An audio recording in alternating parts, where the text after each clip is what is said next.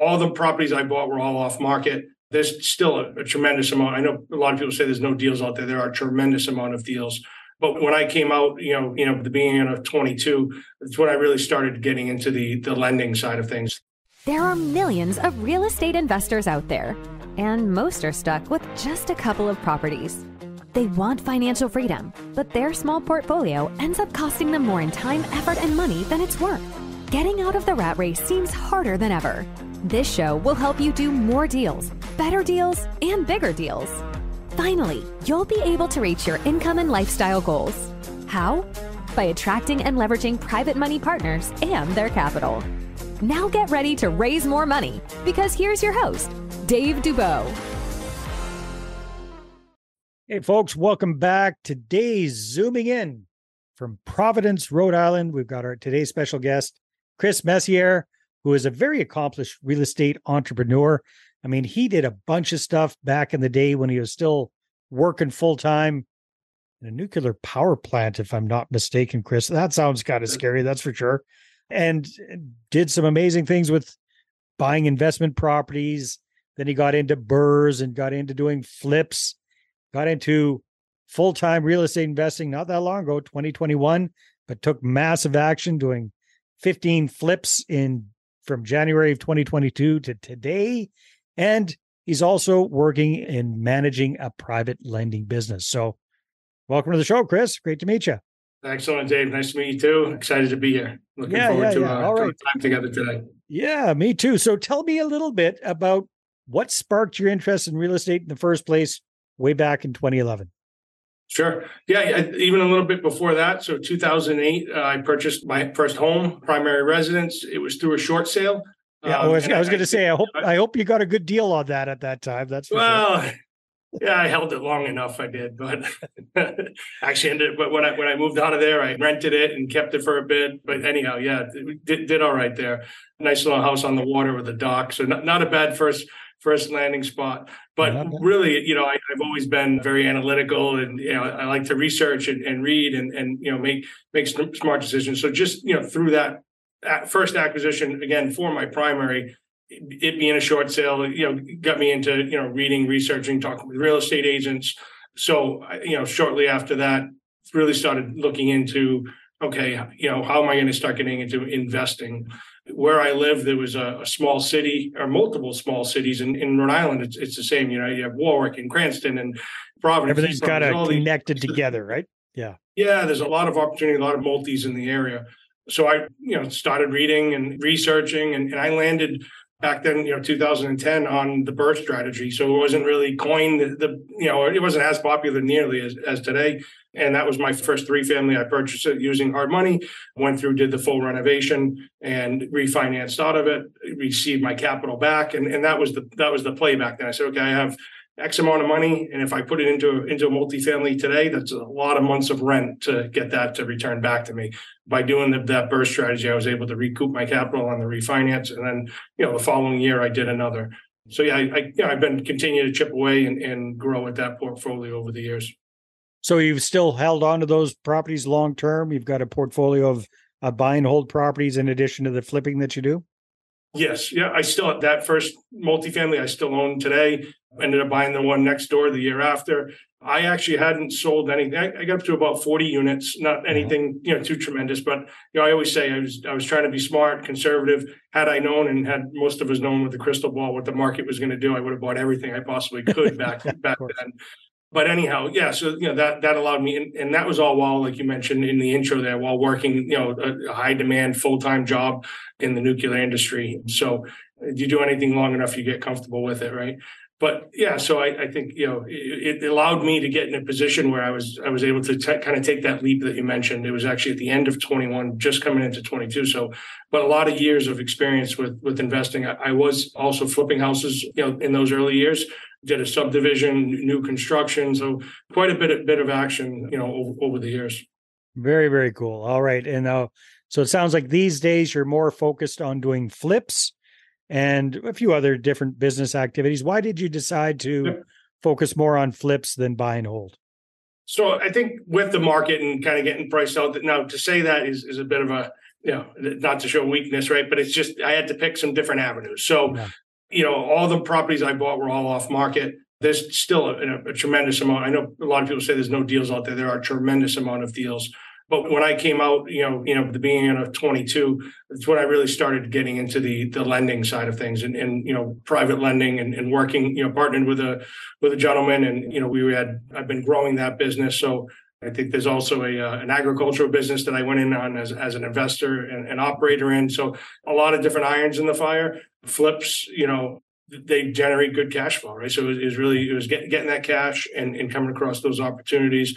I would have never thought that I was going to flip three family properties. I said, no, you know, I want to I want to keep growing that portfolio, but you know the profits that you, you could make. And Oh, so you're you're flipping you're flipping small multifamilies, not just single family homes. You're you're No, small multis as well. And again, it, because there's such a de- demand for them, with the prices increasing, the rates increasing, you know, pushed a lot of first time home buyers out of the the single family. So by getting in, you know, the multis in this area became more and more popular. The demand is is higher, and we're seeing more folks, you know, move in. So oh, so they're buying. um, So a lot of first time home buyers are buying a triplex, a three unit property, and kind of, you know, well, it's not house hacking anymore if they're living in one unit and renting out the two. But that idea Is it could, yeah, yeah, yeah, yeah. You get some some help with the second, third floor rents going towards that mortgage. So yeah, most definitely. All right, and now then even with you the, mentioned that you started getting into private lending as well. How did that come about, Chris? I partnered with uh, so Kyle Seabeth is is my business partner. He's really high volume real estate agent and broker in Rhode Island, averaging about 500 transactions a year. So really, really successful guy. And, and we started talking about you know doing these flips together. And at, at that time, there was an opportunity in his you know in the lending business to to help grow it, put some systems in place. And it was so it was, it was really it was it was good timing for me as I was exiting out of my you know W two full time job to focus on what what my kind of background and it was on you know the, the project management and understanding what we need to do for you know putting systems in place process in place so that that's really been a, a, a good journey and, and a success story So am I am I to understand that what he primarily does is he he takes some of his profits from his real estate business and uses that as a private lender and you're helping him to find projects Correct. that make sense for him is is that what I'm understanding Yeah. and that's how we first that's how it started out that that's correct dave and so we, we started there just you know private in in-house capital Funding your flips. Ironically no but you know others and other other people's but anyhow so w- what that that kind of snowballs right? Because you say okay you know there's only so much capital to till you get to the point because there's so again there's a, a lot of opportunity. And you know we we found ourselves where we, we got to the point where you know, all the capital's out now what? So you know now you're playing the, the one in one out game. And, and that's that's not a really a fun game when we have you know really you know well seasoned investors uh, coming to the table with excellent deals, you know, strong margins, no brainers. You don't want to say no to those. So I started connecting the capital, right? Working with local attorneys, working with local high net worth individuals, raising capital, you know, a bit of on the on the syndication fund hybrid, you know, type of solution there. So I was able to raise, you know, this year. Well, actually, I should say that, yeah. So within the, last ten months, one point six million, and that one point six million has, you know, been, been deployed.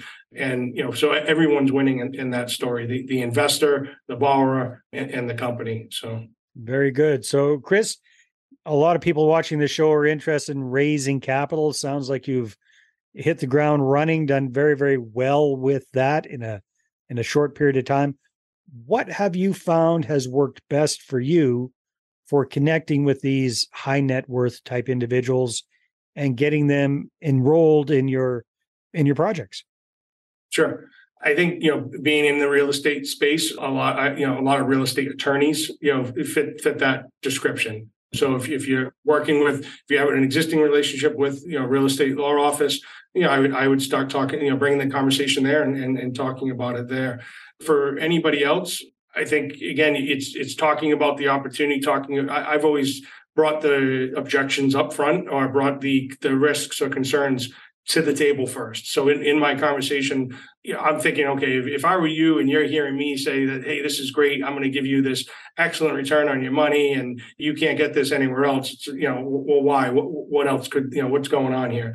Uh, you know, I talk a lot about the process. I talk about you know my background kyle's background how, how we can evaluate deals how we know you know whether a deal is a good deal or bad deal i always say the value in what i do is i'll say no to a loan we don't have to take every deal we, we want to take the good ones and, and really from there it's the process and, and explaining how it's secured by real estate how our loan to value starts us off in a secure position you know how we don't let the borrower get ahead of us with the construction process and how we manage that. So i i think if you can show that you're a good operator you know most folks will understand. I would say you know really go in it with, with transparency and and just be open and be ready to, to answer questions. You don't have to have all the answers that day but the more folks that you talk to the more comfortable you're going to be i really love what you said there about showing them addressing the objections up front because i see so many capital raisers just make these presentations that are instagram perfect right? so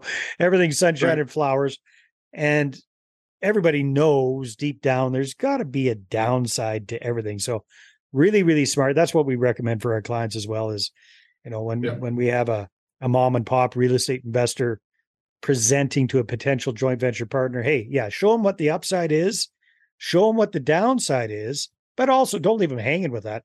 Show them what you're going to do to mitigate that should it happen or try to avoid that uh, to the best of your ability to, to make them comfortable, but definitely don't hide it.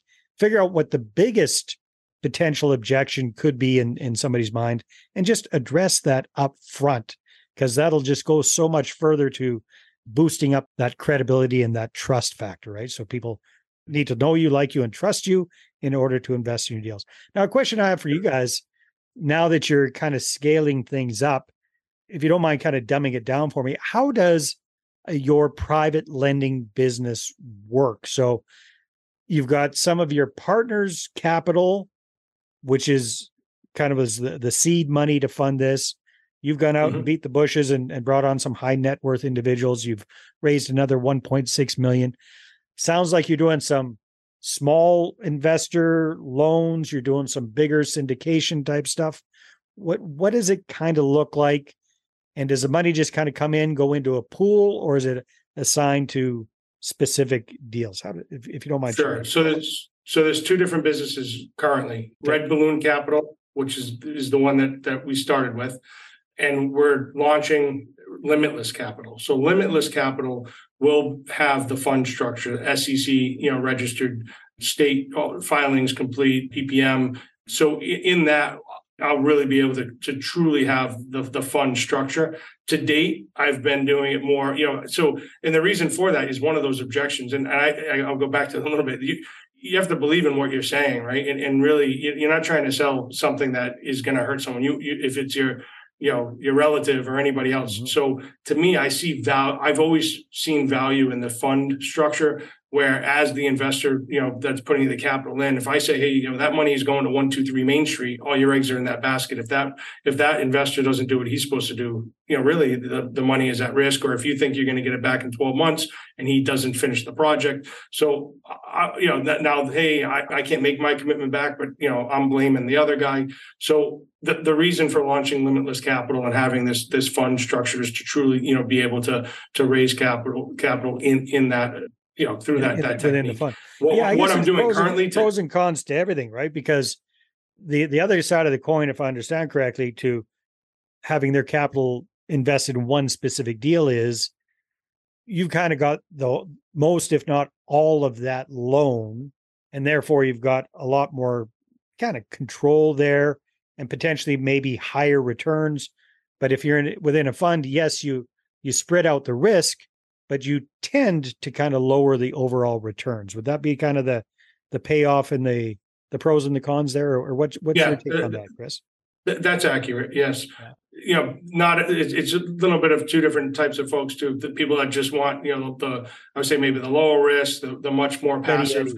And, and to answer your previous question, what I'm doing currently and what I've done in Red Balloon is that investor, that high net worth individual, their name, they're they're getting the mortgage written in their name you know, so they're they're, they're co-lending in, in a way, right? So we we service the loan, we manage the the client relationship, but they're secured because they actually have the, they have the note. So you know, in that in that sense, you know, we're seen as a bit, a bit of a broker. I've gotten creative recently where I, I and I think it works well for folks for us to kind of spread out our, our in-house capital. I've even been offering investors much lower LTV. So I'll say, hey, you know, go in at 70. I'll give you first position and I'll take a second position for the construction. And, you know, that might be a little bit aggressive, but it, it works well. So now that person is really secured and then they're not they don't have to worry about you know the borrower asking for that next construction draw and what that does is it allows me to still have that you know forward face to the the client as well so even though you've got a very vested interest in the project Right. And even right, exactly. And then even though we connected and, and kind of, you know, brokered that particular deal, we still maintain that client relationship after the closing when they need their draw. We go up, you know, it's us going out for the inspection. It's it, it, we mm-hmm. are dispersing the funds. So yeah, I think it's a, it's a really good model. Yeah. For for the time being. Yeah, no, that that makes a lot of sense. And and it's way beyond the scope of this conversation, but I would imagine that setting up a fund, I've never done it myself, but I know a few people who have. I would imagine that's quite the process and quite the expense and quite the legal and security paperwork jungle that you have to make your way, yes. make your way through. yes. So absolutely, and and I, so I've I've uh, I pretty much DIY you know everything as, know, as much as you can. From my, from, from my young years and uh, figuring out you know all of the real estate investing that I've done to date, uh, you know me being the guy on the property doing you know a lot of the hands-on work. But when it came to this fund, I so I I reached out for help. Yeah. I, I brought in a, a, consultant and a firm that this is what they specialize in. It, it, it really isn't something I that I think you want to try to figure out how to do. I think there's there's a lot of loose ends that that could get you snagged up. Yeah, most definitely. That's just my my opinion. I'm sure folks have done it and, and can do it successfully. I don't know anybody that's done it by themselves without getting significant help from from somebody who knows what they're doing for sure. Awesome, sure. Chris. Well, this this has been a lot of fun. Thank you for sharing your your journey and your experience. And if people would like to connect with you or find out more about your business, what should they do? Sure. So email at it's chris at limitless dot capital and or a phone call. I'm, I'm, happy to share my number. Anyone can call, call me anytime. You know, talk more, shoot me a text. It's 508 821 0016.